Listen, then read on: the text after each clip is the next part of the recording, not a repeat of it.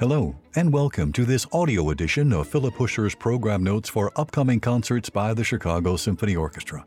I'm Rich Capparela, and concerts by the CSO on Thursday, December 8th through Saturday, the 10th, feature guest conductor Dalia Stasevska and violinist Hilary Hahn. The program includes the first Chicago Symphony Orchestra performances of Birds of Paradise II by Andrea Tarrodi, Tchaikovsky's Violin Concerto, and after intermission, Bela Bartok's Concerto for Orchestra. And here are Philip Huscher's program notes on the Tchaikovsky Violin Concerto in D, a work lasting about 34 minutes. This violin concerto was the best thing to come out of a very bad marriage. In May 1877, Tchaikovsky received a letter from Antonina Milyukova, a former student he couldn't remember, who said she was madly in love with him. Earlier that year, Tchaikovsky had entered into an extraordinary relationship conducted entirely by correspondence with Nadja von Meck, and he found this combination of intellectual intimacy and physical distance ideal. In order to keep his homosexuality from the public, he impulsively seized on the convenient though unpromising idea of marriage to a woman he didn't even know. On June 1st, Tchaikovsky visited Antonina Milyukova for the first time. A day or two later, he proposed.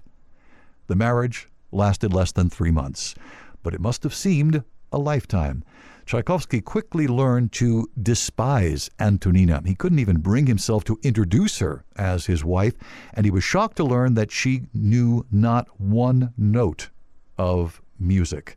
In September, he botched a pathetic suicide attempt. He waded into the freezing Moscow River, hoping to contract a fatal chill, and then fled to St. Petersburg. On October 13th, Anatoly, the composer's brother, took Tchaikovsky on an extended trip to Europe.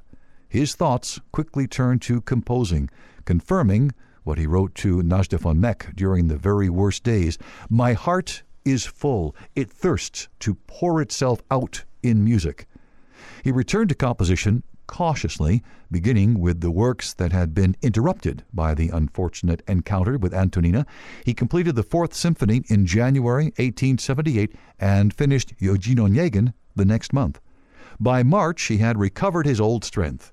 He settled briefly in Clarens, Switzerland, and there, in the span of 11 days, he sketched a new work, a violin concerto in D major. He completed the scoring two weeks later. When he returned to Russia in late April, there were still lingering difficulties.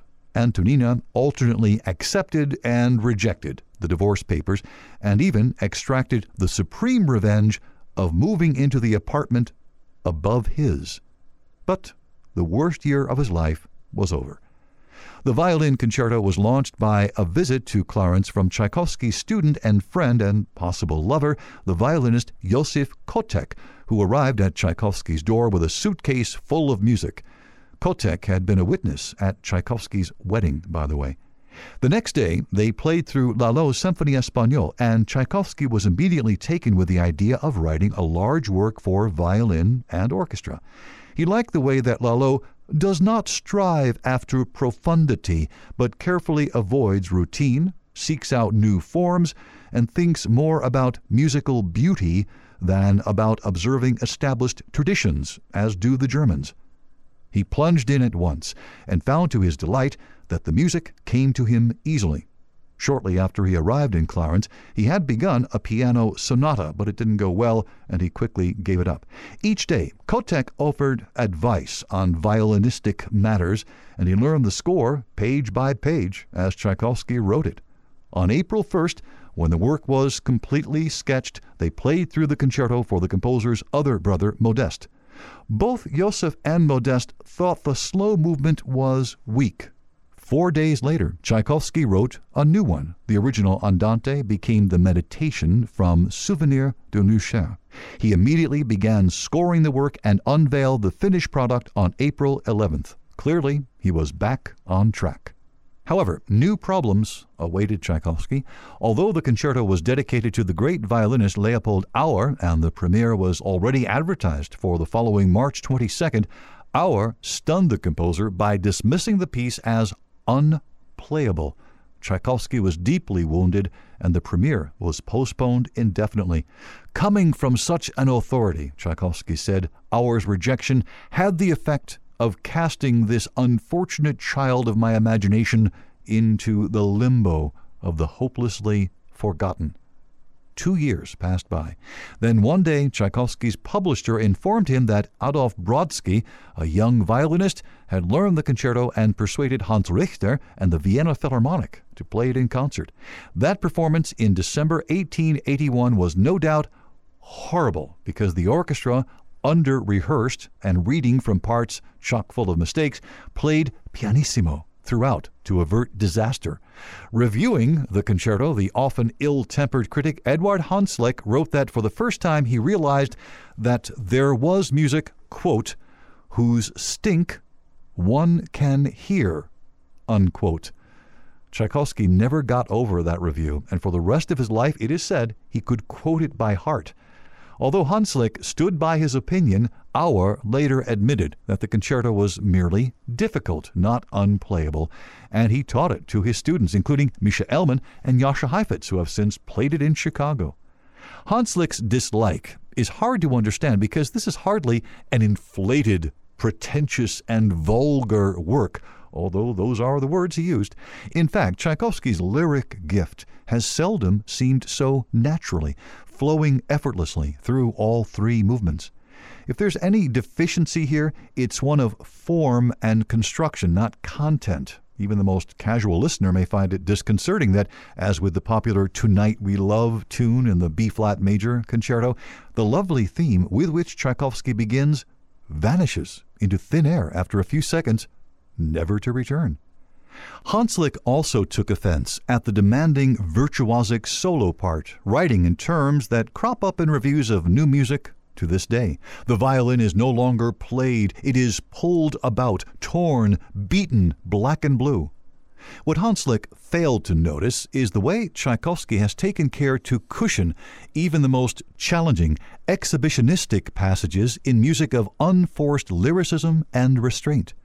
Even Hanslick admitted that the lovely, slow movement made progress in winning him over. But the brilliant finale, with its driving folk like melodies and very Russian second theme over the low bagpipe drone of open fifths, was too much for him, and he concluded sputtering about wretched Russian holidays and the smell of vodka. Even Auer had to admit that Hanslick's comment did credit neither to his good judgment nor to his reputation as a critic. The concerto has made its way in the world, he wrote years later, after it had in fact become one of Tchaikovsky's most beloved works. And after all, that is the most important thing. It is impossible to please everybody. Program notes by Philip Huscher on the Tchaikovsky Violin Concerto.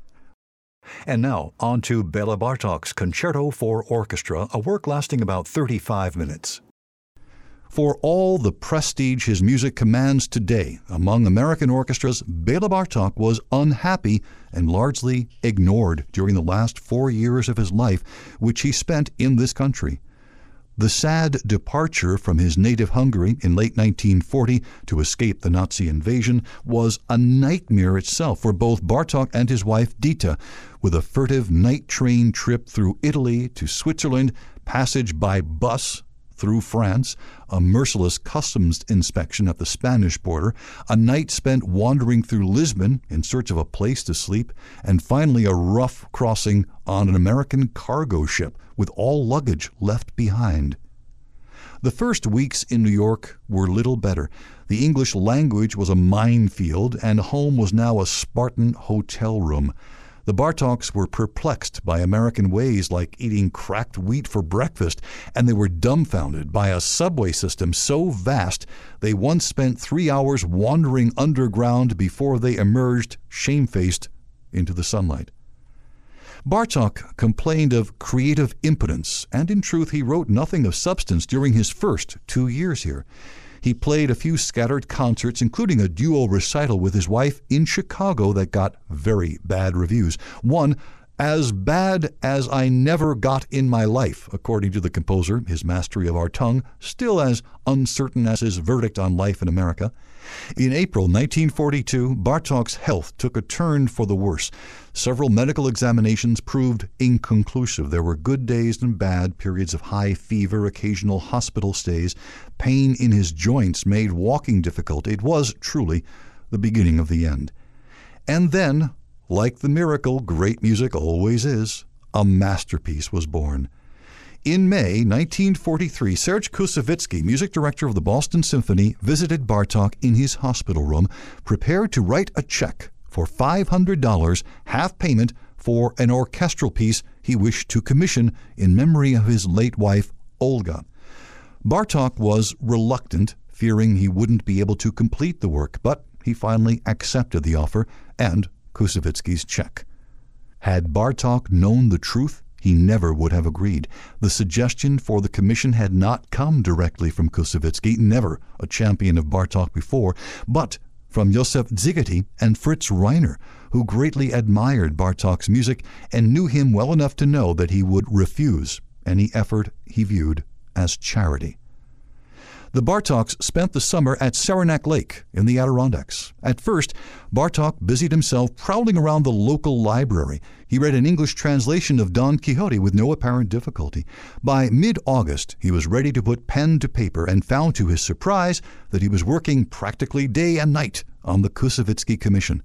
At least temporarily, his health improved, and when he returned to New York in October, he took the finished score with him. Perhaps it is due to this improvement, he had written to Szigeti, or it may be the other way around, that I have been able to finish the work that Koussevitzky commissioned. Koussevitzky, who conducted the first performance with the Boston Symphony in December 1944, called the Concerto for Orchestra the best orchestral piece of the last 25 years, an assessment few were to challenge. A word about Bartok's title, Concerto for Orchestra. Bartok's work wasn't the first, but only the most celebrated example to bear this seemingly paradoxical title, which focuses the spotlight not on one solo instrument, but on the orchestra itself. Hindemith, Walter Piston, and Bartok's fellow Hungarian and dear friend Zoltan Kodály had written concertos for orchestra before him, just as Michael Tippett, Elliott Carter, and Shulamit Ran would after his great success.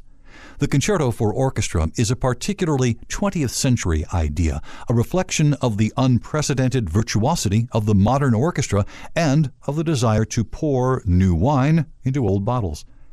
With no traditional form to follow, Bartok picked one he often favored a symmetrical, mirror like arrangement of five movements, with a large, dark hued andante at the center, light, quicker interludes on either side, and a powerful, fast movement to anchor each end.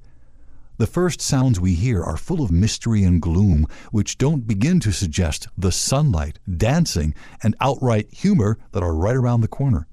The tone of both the opening movement and the central elegia is stern, even tragic. The second and fourth movements will disrupt the mood, but only the life asserting finale can dispel it.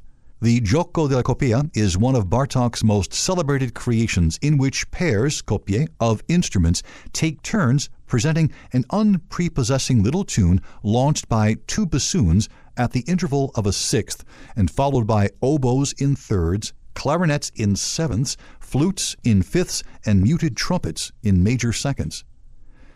The elegia for Olga Koussevitzky is, in Bartok's words, a lugubrious death song it's also a prime example of the composer's night music, full of haunting, evocative sounds and ultimately a deep calm. The intermezzo interrotto is exactly that an interrupted intermezzo, the disruption being the march tune of Shostakovich's Leningrad Symphony. Bartok first heard the symphony on the radio in Saranac Lake and thought the marching theme so banal he couldn't resist saying so in music that dissects the tune and then holds it up to the ridicule of the entire orchestra. It's also worth remembering that Bartok had long questioned Koussevitzky's championship of Shostakovich's music at the neglect of his own. Bartok wasn't a vindictive or mean spirited man, but surely he enjoyed having the last laugh. The finale is dance music, brilliant and lively, especially in its Perpetua mobile sections, based on a straightforward singable tune and constructed with the contrapuntal dexterity of a master craftsman. It is above all a life affirming statement from a man close to death. Bartok attended the triumphant premiere of the Concerto for Orchestra in December 1944, perhaps detecting the first signs of a new wave of enthusiasm for his music. In the remaining months of his life, he completed all but the last few measures of the third piano concerto. He left a viola concerto commissioned by William Primrose in a pile of sketches later reconstructed by Tibor Serly. Bartok was unable to begin a seventh string quartet commissioned by Ralph Hawkes. Bartok died in West Side Hospital in New York City in September 1945. He was buried without ceremony or speeches in Ferncliff Cemetery in Hartsdale, New York. His widow, Ditta, moved back to Budapest the following year and continued to play recitals of her husband's music. She died in November 1982. In July 1988, the remains of Bela Bartok were returned to his native Hungary for a state burial. Program notes by Philip Huscher on Bela Bartok's Concerto for Orchestra. My name is Rich Capparela. Thanks for listening.